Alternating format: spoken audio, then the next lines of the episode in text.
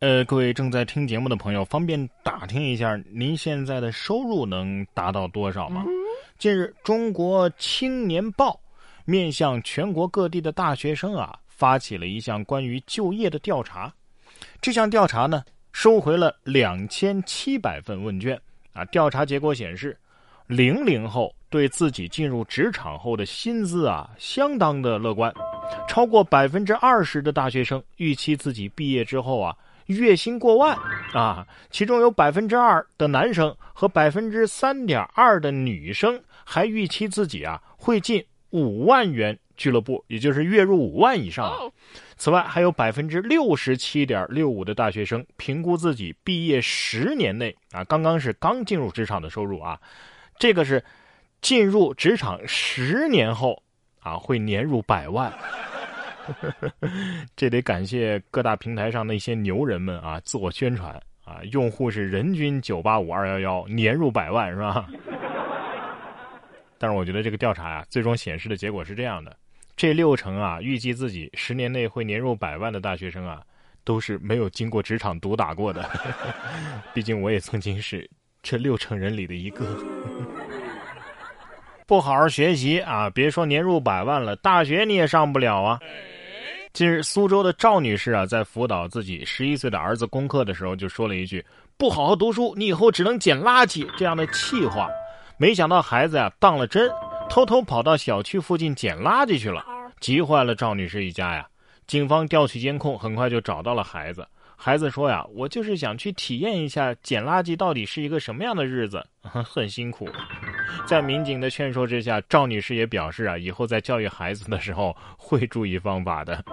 这么说来，这孩子不是挺听话的吗？你让他捡垃圾，他就去捡垃圾了啊？那你应该这么说呀：你不好好读书，以后就只能上清华北大。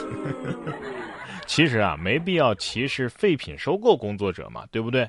你们知道捡垃圾的江湖水有多深吗？还小看捡垃圾，捡完如何出手，多少钱出手，这里边都有门道的。这这这里边内卷一样很严重。再说了，垃圾分类未必比小学课程简单啊。现在的学习压力啊，应该说是小了吧？这不是双减了吗？双减之后啊，新学期开学已经有一段时间了。有记者呀就走访了广州市内的部分中小学，就发现学生们啊可以用在体育锻炼上的时间更多了，而体育老师们呢也比过去更忙了。呃，珠海区的某个学校的校长就表示，双减之后啊，体育课的分量只会越来越重。现在啊，四名体育老师已经明显不够用了。我们正在考虑增加两名体育老师，但是呢，要招到符合要求的体育老师啊，也需要一个过程。而从今年开始，广州中考体育的分值也提高到了七十分，体育老师不够用的情况在初中阶段体现的更为明显。哎呀，挺好。有的学生啊，各种提高班上着，智商没怎么提高，身体素质反而变差了，对不对？现在多好啊！体育老师心想：哎，我的高光时刻要来了嘛！你们数学老师病了，今天我来上课。哎呀，我也一直想当体育老师，但是我以前想当体育老师的原因是我以为他们划水摸鱼就能领工资，现在我的这个梦想看来也破灭了。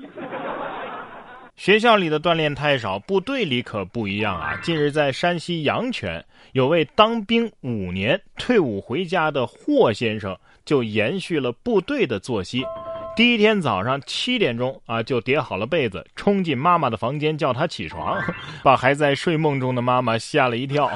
晚上九点半，妈妈在客厅玩手机呢。霍先生提醒未果呀，直接吹哨喊妈妈睡觉，并且强制熄灯。哎呀，现在妈妈肯定是想请求国家把这孩子给收回去吧？孩子心想：哈 哈您也有今天啊！简单，赶紧啊，把相亲安排上吧，把他给送出去。